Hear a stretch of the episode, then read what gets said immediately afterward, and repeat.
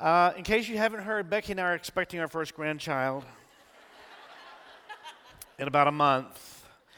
A dear sister in the church told me recently that I say something about it every week from the pulpit.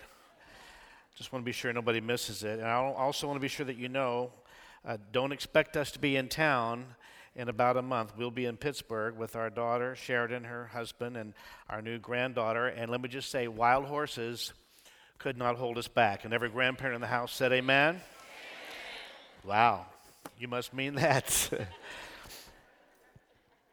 Obviously, one of the things that occupies the attention of a young couple when they're expecting a child is to, to determine what will be the name of that child. And our kids have been poring over names and trying to decide for months. Hopefully, they're getting close because the baby will be here soon.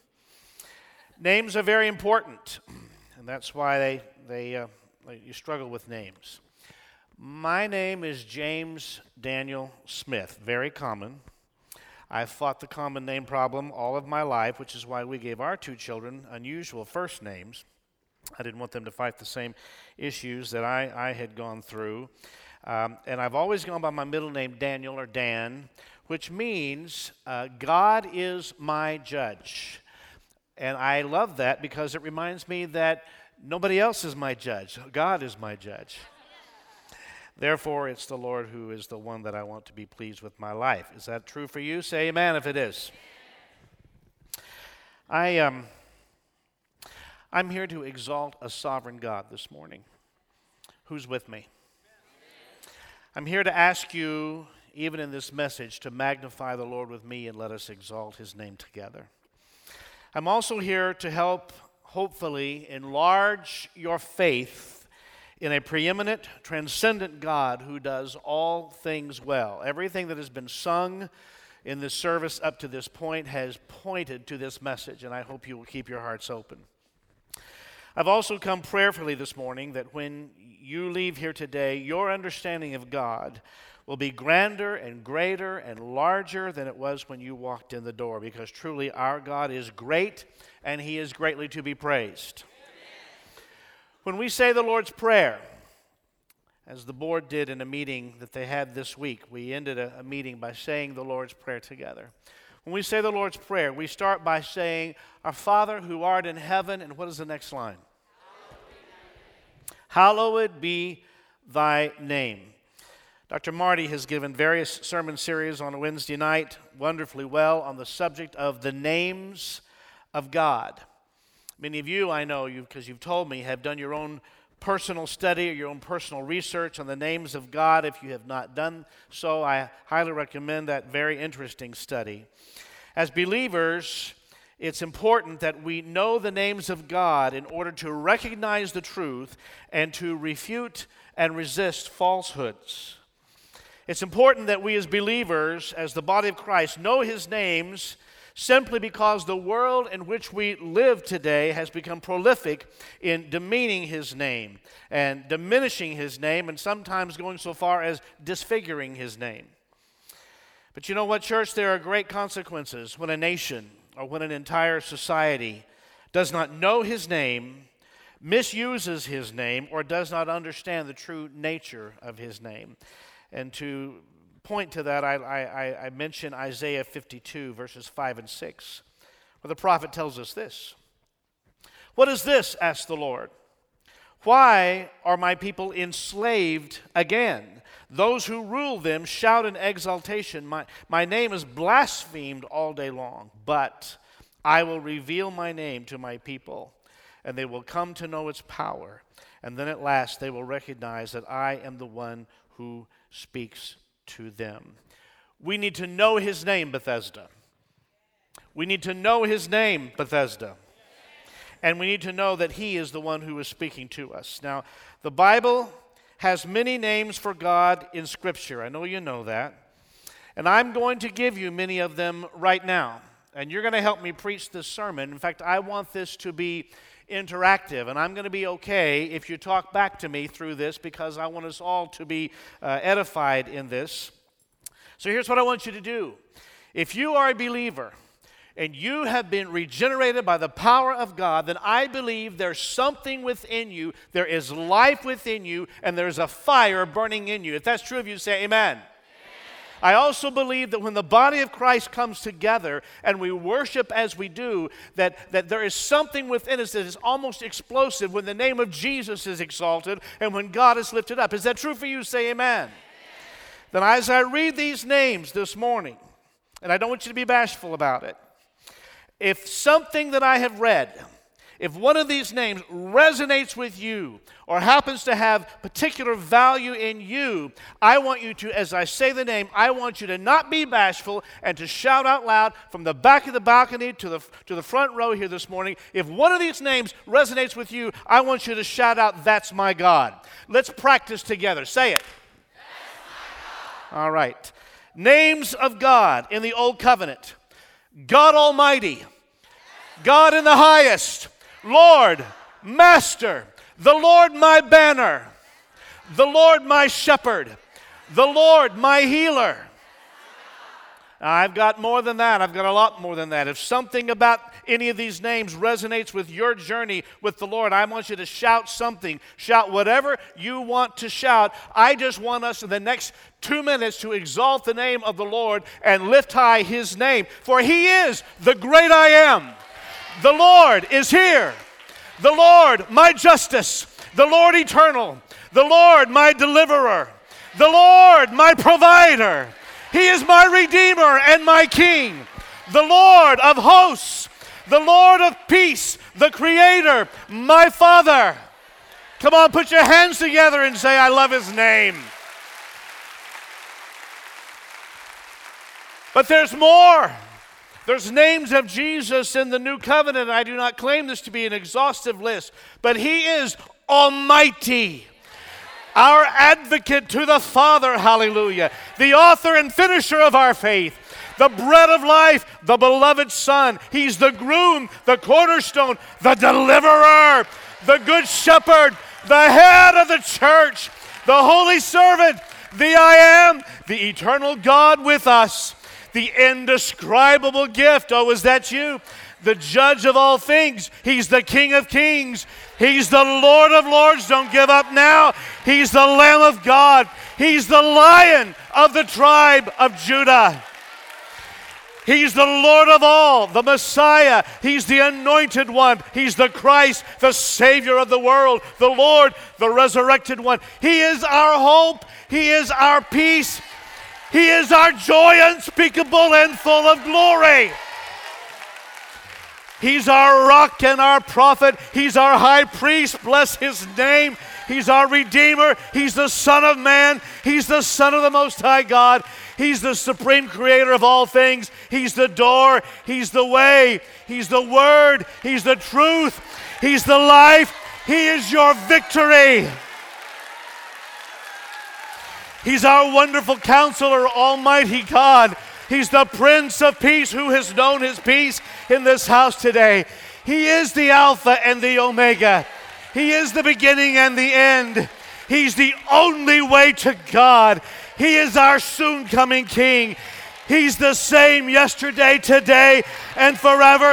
And He's the only one worthy of your praise in this house today. Magnify the Lord with me. Let us exalt his name together. Blessed be his name.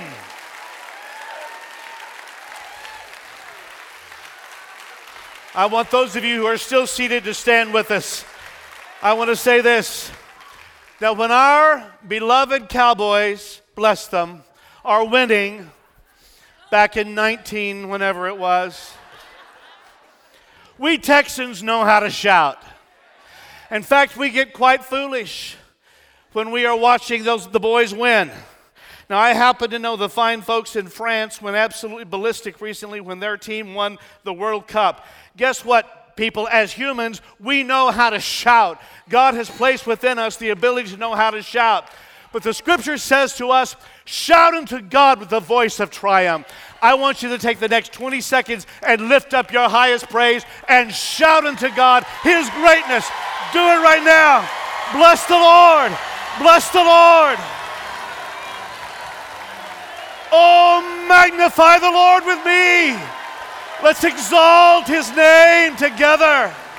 For great is the Lord, and he's greatly to be praised. My soul doth magnify the Lord.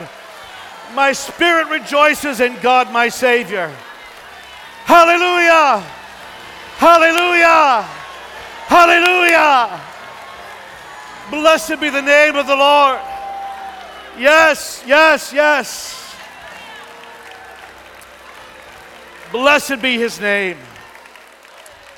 Hallowed be his name. And the church said, Amen. Please be seated. And let me rest for just one second. This old grandpa is getting tired.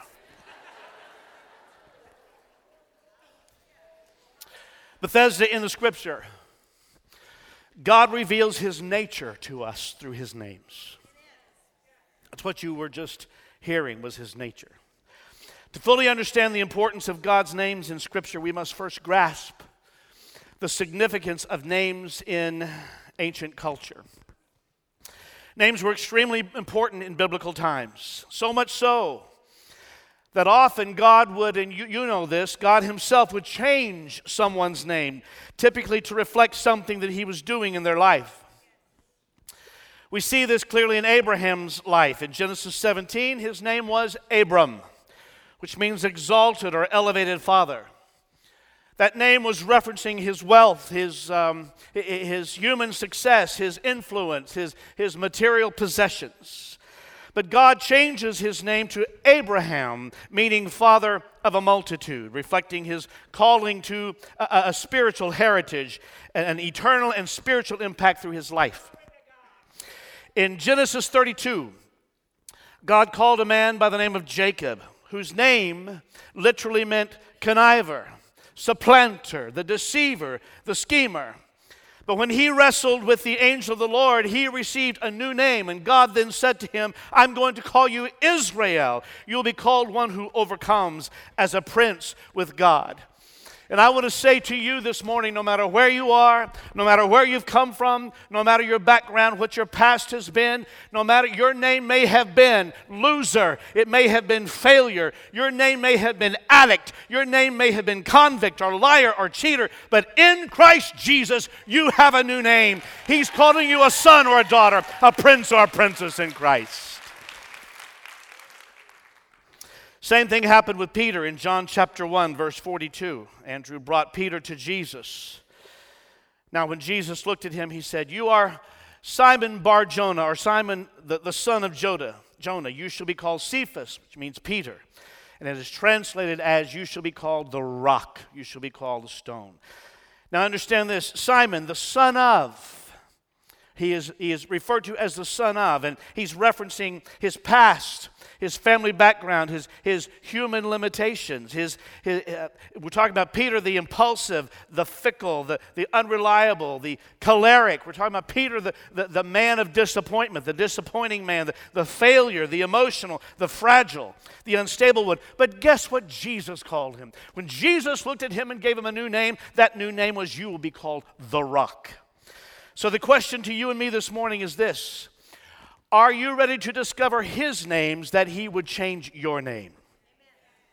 Because no matter how long you have served the Lord, I've served the Lord a long, long time. He wants to reveal His name in an ever deepening way because He takes us from glory to glory, from grace to grace, and from revelation to revelation. It is an ongoing process in the life of the believer. Say amen to that this morning.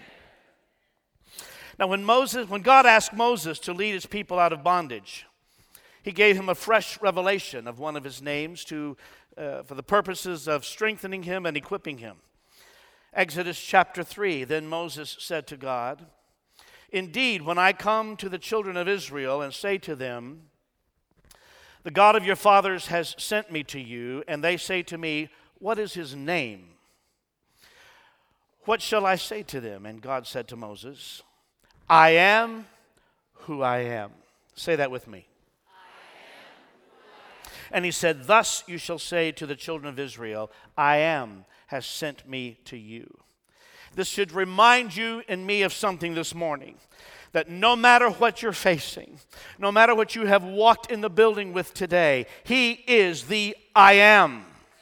He's not the I was. He's not the I once was. He's not the I may be one day. He's not the I'm not anymore. He's not the I may be again someday. He's not the I have been to others or to someone else or somewhere else. No, He is the I am for you today, church what you need him to be, he says, I am the Lord your God. And the church should say hallelujah to that today. We're talking about the name. Hallowed be thy name. If you're taking notes, this is an important thing for you to write down. And I want you to listen carefully. The conquest in his name will be commensurate to the measure of your communion with his name. Let me say it again because I'm going to unpack this in the next few minutes. The conquest in his name will be commensurate to the measure of your communion with his name. What does that mean? It means these names of God that we have said this morning will mean nothing to you without the communion with God. If you're new in the building today and wondering why we just went crazy a minute ago, it's because those names have value to us. They mean something to us. It means that we have walked enough of life's journey to experience that nature of God in our lives. Is that true, church? Well, let me say it another way because I need to look at it from the other angle. Nomenclature does not equal substance. Nomenclature does not equal substance. The name alone means nothing without understanding the value and the worth of the substance behind that name. What does that mean? Well, sometimes you've, we've all seen it. Parents will name their child after someone famous, possibly hoping that somehow that child will magically uh, obtain the skill or the talent of that famous person. I did a little snoop around on the internet on this subject and I found names like this Michael Jordan Joseph. I'm assuming they want him to play basketball. What do you think? Bill Gates Johnson is a real name. Parents have named their child. They must want him to be rich. Bono U2 Stevenson was another one I found. And Celine Dion Smith, they want her to sing really well. But let's understand that the name alone does not produce the nature. Claiming the name does not produce character. The heritage of a name will not automatically reproduce its history. The testimony of the name yesterday does not guarantee triumph today. You may say, well, well Pastor Dan, I'm, I'm a Christian. My, my family's all been Christian. My parents, my grandparents, they raised me in church. This is my religion. This is my background. But I want you to understand it is your personal communion, which then becomes your character, which influences your conduct. Let me give you that again. I'll whip that out on you pretty quickly. It is your communion with God, which becomes your character and influences your conduct. You if you believe that, say amen. And that is what will give credibility to the name of Christ over your life. So, church, it is a choice for you and for me every day of our lives. Will I hallow his name? Will I honor his name? Will I represent his name? Or will I speak and live his name in vain. The choice is ours. When the disciples came to Jesus and said, Teach us to pray, how shall we pray? You know that he said, like this Our Father, which art in heaven, hallowed be thy name. That word in the Greek is hagiadzo. Hagiadzo. It means elevated. Uh, hallowed means elevated be your name. His name is to be set apart which reminds us of the word holy. In fact, this Greek word comes from the same root word as does the word holy. To elevate to the measure of his, hallow his name, to elevate to the measure of his holiness. His name is to be honored, his name is to be respected, his name is to be reverenced. His name is not to be lumped in with others of earthly stature. There are plenty of people on this earth that we should honor, but He is the one who is set apart. He is the one who is holy. His name is to be set apart, hallowed. I'm pretty sure when Stephen Evans meets with presidents and prime ministers and all the leaders of Central American nations that he meets with, I'm pretty sure Stephen doesn't walk in and say, Hey, dude. If he does, we need to have a talk, Stephen. I bet he doesn't walk in and say, Hey, what's up, Bubba? No, no, no, no. Stephen knows better than that. Not to a president or prime minister. You ascribe honor to their name. How much more should we then honor the name of the Lord? How much more should we hallow the name of the Lord? Now, you know the Ten Commandments. And the third of those, found in Exodus chapter 20, is You shall not take the name of the Lord your God in vain, for the Lord will not hold him guiltless who takes his name in vain. But I want to propose to you, I, I, I, want to dig a little deeper with that understanding. I, it's a phrase that if you grew up in church, you heard it all your life. Don't take the name of the Lord. What does that mean? I think it's much deeper than what we have taken it to mean on the surface or what we might have understood. Now remember, this is in the Ten Commandments, right up there in line with thou shalt not kill or steal or lie or thou shalt not commit adultery or, or, or idolatry. Thou shalt not take the name of the Lord your God in vain. It is much deeper than if you just say something that uh, saying taking God's name in vain, which you when you hit your thumb with a hammer. It's more than that. It has to do with using God's name in a way that is inconsistent with who He is, inconsistent with His personality, inconsistent with His character. To take the name of the Lord in vain, it's a stripping away of the value which belongs only to His name. It's like a false signature to his name, a non authorized use of his name. And it's to take his name in vain is like calling on the privileges and benefits of his name without the relationship of true communion with his name. Now, most of you know I've been involved in uh, print music, choral music for over three decades, for a long time already told you my name, how plain and boring and simple and common my name is. And when it time, came time many years ago for me to fi- uh, sign my first contract with a publisher, they said, now, you know, we, we there's this phrase, the, your, the name and likeness and all the stuff that's in the contract. They said, so what name do you want to use? I said, uh, Dan Smith. And they said, really? I said, they said, it's a little plain, a little common. I said, no, tell me about it. So They said, We got to do something to your name. I said, Okay, uh, like what? They said, what's your, what, what's your full name? I said, My name's James Daniel Smith. Have you ever gone by James? No, that's even more common. Okay. Um, they said, why don't, we, why don't we do J. Daniel Smith?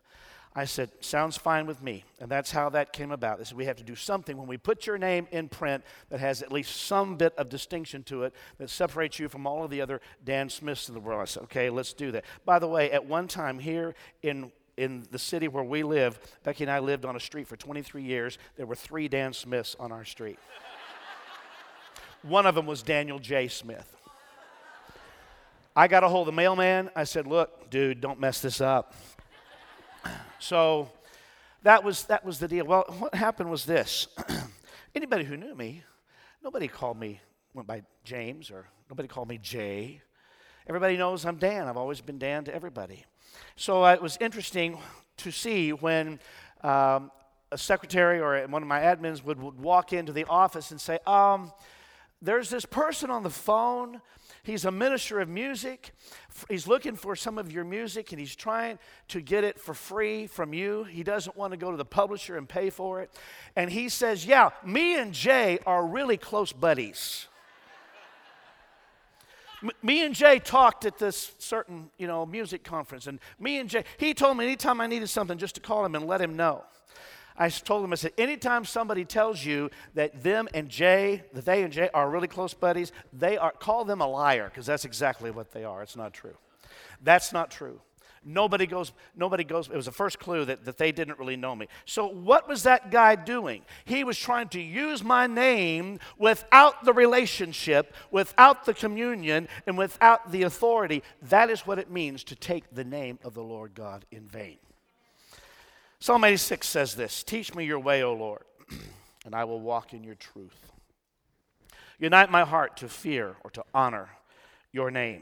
What a prayer it is to say, Lord, bring, bring my heart to a place of never, never living your name in vain, never speaking it in vain, or causing it to be in vain in someone's life because of, of my testimony. I, Lord, I want to, I want to, my life to hallow your name. I want my testimony, my words, my character to hallow your name. Hallowed be your name in my life. Now, folks, I'm just now getting to my text. That's not a good sign. And there is a clock up there. I, hello, hello, clock. The text is Genesis 1 1.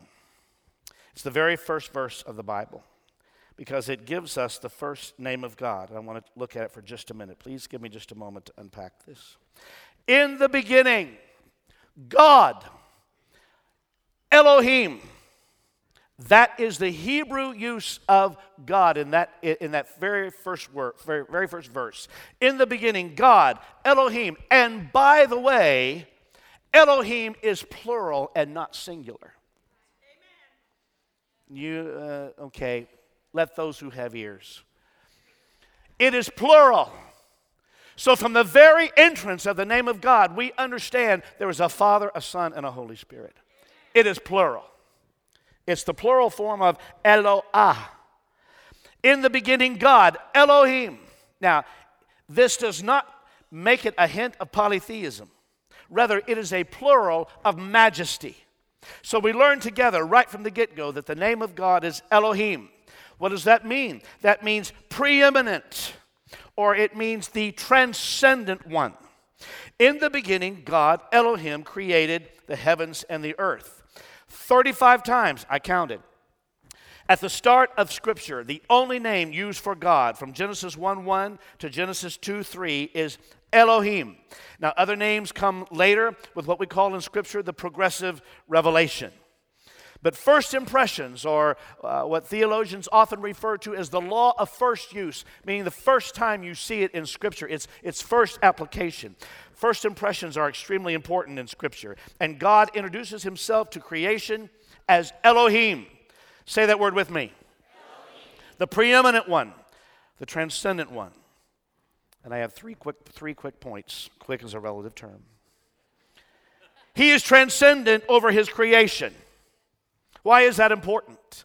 Simply because he wants us to recognize that he is distinct from creation. He is surpassing creation. God is not amalgamated with his creation. No, no, no. He transcends his creation. He is not a river. He is not a moon. He's not a tree. He's not a sun. He's not a rock. He's not a butterfly. He's not an animal, nor is he any other created thing. He is Elohim the all powerful Creator who is unique in His worthiness to be praised and worshiped. Hallelujah. Understanding that God transcends His creation is extremely important because other religions will worship created things like animals or trees or butterflies. Animism and polytheism and Hinduism will often multiply gods, as many of you know, and elevate created things to the place of deity. But it should be noted that those religions will always have a very diminished, diminutive regard or respect for the value of human life, if any value at all. You can go to parts of India, you can go to Nepal, and you can see hundreds of thousands of people with no water, no electricity, rampant disease, living in horrific conditions. But yet, in those conditions, they will still observe Dog Worship Day and put necklaces of pearls around the necks of, necks of dogs. Christianity, as truly preached, honors God as creator and human life as sacred life in the womb and life outside the womb. Why?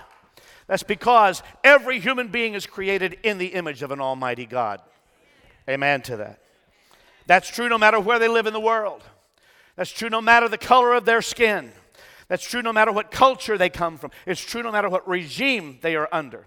That is why Christians are the strongest mercy, compassion driven missions forces on the planet. It's why we unashamedly ask you every month to give an offering, something additional above your tithes to help us in missions efforts, either around the world or what we're doing locally through our benevolence ministries. Because the people for whom Christ died are created in God's image. And that's true whether they're in Haiti, Bangladesh, Malawi, El Salvador, Honduras, or Fort Worth. They are precious in His sight and precious to our God. They are made in His image. He's the creator, He transcends creation. He's the preeminent one, He's the transcendent one. Elohim transcends time. He's the preeminent God over time. In the beginning, God. Another reason why he introduced himself at the very beginning of Scripture as Elohim is to remind us that God is set apart from the limitations and restraints of time. Because if God created time, then God preceded time. Because he could not have created something that already existed. When you and I discuss the concept of time, we do it in a chronological or a linear way. And we cannot reduce God, Elohim, to our limited understanding of time because God exists outside of time. It is called the preeminence, the transcendence, the preexistence of God. The only thing we have in our comprehension is that, is that outside, of time, outside of time is what we, little we know about eternity. God lives outside of our time. God lives in eternity. He transcends time. You and I are restrained by time, but God is timeless. And the scripture presents and always refers to God in the present. I find this so interesting. You see, you and I have yesterdays, you and I have tomorrows, but God doesn't have a yesterday. God doesn't have a tomorrow because He is the ever present God. God is always the right now God. We, when we get to heaven now, in our resurrected and glorified bodies, we will also transcend the limitations and the deterioration caused by time. Don't look at anybody when we're talking about deteriorating bodies, just look straight ahead right here at me. In heaven, we will know what it is to have no aging no sorrow, no loss, and thank God, no deterioration. And everything in Him will be in the now, not the yesterday, not the tomorrow. So, what does all this have to do with you and me? I'm glad you asked. I want to tell you. It means that God for you is the right now God. Somebody needs to hear that today. That means He's never late, God never runs out of time. Your schedule may have indicated so, but God's has not. God is never behind schedule. God never forgets a time. He never forgets a promise to you. Elohim never longs for the past or the good old days. No, no, no, no. He never says, maybe in the future. He never says, I'm out of time. Elohim never wastes time. You may say, In my life right now, I'm in such a mess. I don't know what's going on. It seems like nothing is happening in this long season of time that I'm in. God, what are you doing? Let me tell you what He's doing. He's doing His work within you, dear child. He's doing something inside of you because He does not waste time. Hallelujah. When you grasp this picture of Elohim, it will renew within you a trust and a confidence in this Almighty God we speak of today. He's the beginning, He's the end, He's the first and the last. He's the Alpha, the Omega, and He will do all things well in His time. Hallowed be His name. He's Elohim, the preeminent. He transcends creation, He transcends time. And I want you to know He transcends space. He created the heavens and the earth. But before God created mankind, He created a, loca- a location, the space in which mankind would exist. Now, you and I only know about and experience the heavens and the earth. That's all we see. We don't comprehend anything outside or beyond the heavens and the earth because we exist in this space that we know. And yet, God existed when this space was not. Are you still awake with me this morning? He was and is preeminent. He transcends not only creation and time, he transcends space. He is not limited by time and space like we are. God operates in a completely different realm, which is precisely why you and I should never limit God. We never limit God. We shouldn't limit Him to our comprehension, to our measure to only that which you and I can see, which we can hear, what we can taste, what we can smell, what we can touch. God has all things under control, and He is doing things in the invisible that you and I cannot even fathom. I believe in the supernatural. Do you this morning? His thoughts are above our thoughts. His ways are above our ways. His wisdom is beyond our wisdom. Because, church, listen to me. The weapons of our warfare are not carnal. I want you to see that in a different light today. The weapons of our warfare, they're not flesh and blood. They are not that which we can see.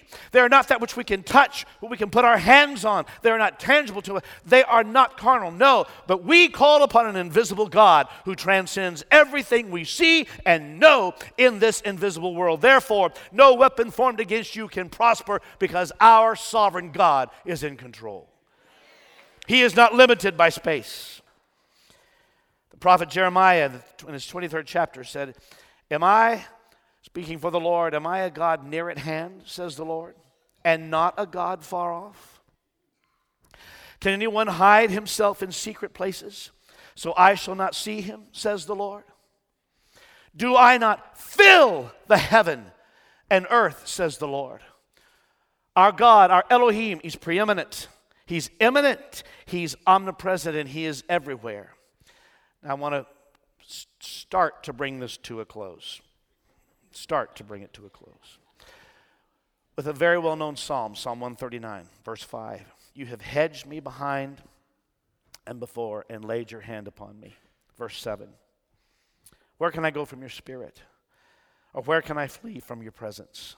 If I ascend into heaven, you're there. If I make my bed in hell, behold, you are there.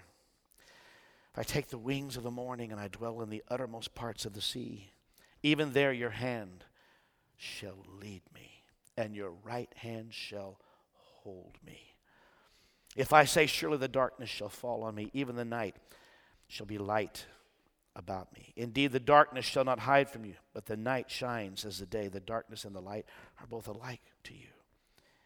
He's an ever present God, Bethesda. Not only is He there with you, but as we've just read, His hand is holding you. Those of you who feel today like you are falling apart, you're not sure how you're going to make it even through the week, His hand is holding you. You may not see him today. You may not feel him today. To your senses, it may not be available, but I want you to know his hand is holding you. Elohim is ever present, even when I say that I'm too far. Even when I think I've gone way beyond the limits and I, that I've gone too far. For God goes to the low and to the high. He goes to the east and to the west, to the north and to the south. And the psalmist says, With my God, I can never say that I am too far. I've blown it too bad. You can never say, dear one, that your son has gone too far. You can never say your daughter is too far because God is there wherever they are. I can't even say that I'm hidden in darkness because there is no darkness in God. There's no public versus private. There's no secret or no hidden. When you hallow His name and recognize Him as Elohim, there is no space in your life that He is not present. He is there. Somebody ought to say, Bless His name. I know I talked about it when it happened just a few weeks ago, but there was another clip uh, sometime yesterday. Um, about those young men, those, that soccer team who were trapped in that cave in Thailand. I looked at that one more time and I saw that image the first time a, a, rescuer came in and shined a light that looked like it was dark in there. And there they were, those, those young men huddled in there with whatever. You know what? In the midst of the darkness of that cave, God was there. There is no place he cannot go. To the highest mountaintop, to the lowest valley, he is there and He is there no matter where you are, where even if you think you are hidden from Him today, He is there. I think about in our own fellowship, and he may be in the house this morning, Professor Jim Elkins, who not too long ago was, was uh, leaving uh, Dallas Baptist University having ta- teach, uh, taught a class and he suffered cardiac arrest and there and was in the hospital for like eight days completely in a coma. I want you to know in that moment God was there. He did not leave him, He did not forsake him. He was there every moment of those eight long days that Marta had to stand there and wonder if he was ever going to pull through when the brave waves looked smaller and smaller and smaller. And the, car, and, and the neurologist came in and said, I don't know how well this is going to go. But I want you to know that same God is the one who is with Jim Elkins today because he's healthy and whole because the mighty power of God. He is there. He was there with Aaron Reeves when they said to him, You know what, buddy? It's cancer, it's multiple myeloma. He was there as Aaron has walked through every step of the treatment, and it's not been pretty and it's not been fun. We've walked closely with him and monitored closely what's taking place, and many of you have too. He's one of the most beloved men of this fellowship. But I want you to know that same God that was there is the same God when he got the news that he is completely in remission. Blessed be the name of the Lord. God is there. He's Elohim, the preeminent one. He transcends creation, He transcends time, He transcends space. Elohim is defined as the creator. The term creator is only used in Scripture for God, it's never used for man or woman. Because you know what? You and I think we create. I think I've done music arrangements. Some of you think you've created poetry or sculptures or, or whatever is considered creative. You may think, but you know what? The best we can do is reconfigure things. The best we can do is recalibrate things. The best we can do is reform things. We're not the creator, Elohim is the creator. Because man cannot create something out of nothing. I've never done it, have you? Create something out of nothing. There's a word for that. It's called ex nihilo. Ex nihilo. It means created out of nothing. Man cannot create from nothing. Only God has the capacity to create from ex nihilo. That's why God is quite prompt in confronting those who are walking with Him and yet they're doubting His power. If that's you today, then listen up carefully. Listen to what happened when he confronted Abraham. Abraham was saying, oh, no, no, no, no. I'm too old. I'm way, I'm way, I'm, I'm sorry. I'm, have you seen this deteriorating body? I'm way past the, and Sarah, have you looked at Sarah? We're way too old. And what did God say? Is there anything too hard for the Lord? I am Elohim. I'm the creator. From ex nihilo, I created everything. And what did he say to Mary when the angel visited her and she said, How can these things be? How can it be possible? This is not possible. And God said, Is there anything impossible for God? Church, we serve the God of the impossible. I don't care what you're facing today. I don't care how long it's been. I don't care how difficult and impossible it seems to you. He is Elohim. He transcends time, space, creation. He can do anything. Hallelujah. And, and all he needs is himself. If you and I try to create, we need other elements. I, I, I need someone to write a song for me to arrange. You need, you, need, uh, other, you need clay to make your sculpture. You need words to write your poem. You need something else. Can I tell you that our creative God, all he needs is himself? He needs nothing else. There are no other elements needed. All he needs is himself, and all you and I need is faith in him. Because, church, he can create love where there is no love in a marriage. He can create ex nihilo. He can create a peaceful family when all you have today is chaos in your home.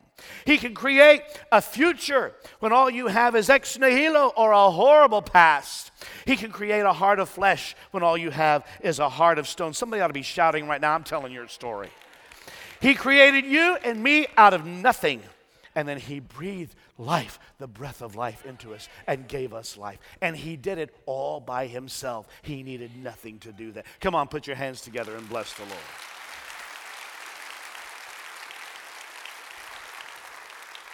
Final thought.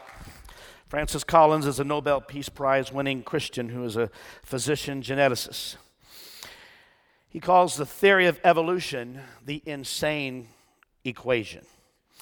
The evolution theory goes like this if you really think about it nobody plus nothing equals everything. Nobody plus nothing equals everything. But guess what, church? Watches have watchmakers, paintings have painters, designs have designers, and this creation has a creator. Elohim is the creator of all things from ex nihilo.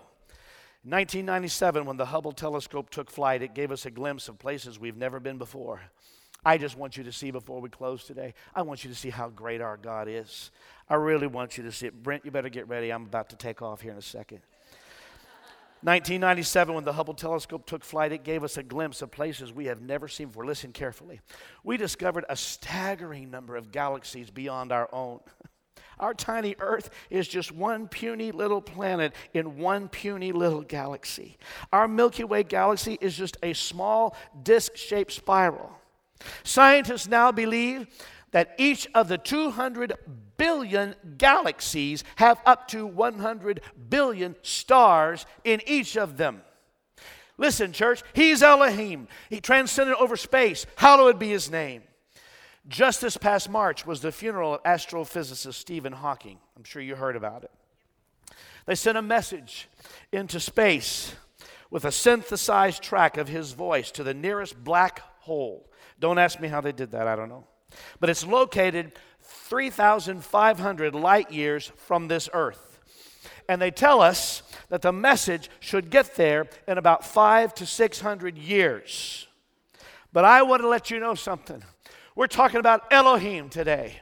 Because when you send a message to heaven, when you send a message to Elohim, it gets to him right now because he's the right now God. And he is more than able to answer you in an instant because he's the right now God. He created everything we see, everything we feel, everything we smell, hear, and taste. And He can create what you need, dear friend, in your, in your heart, in your life right now, this very moment. He can create it in you. He can create it in your home, in your family, in your children, in your future, and in your marriage.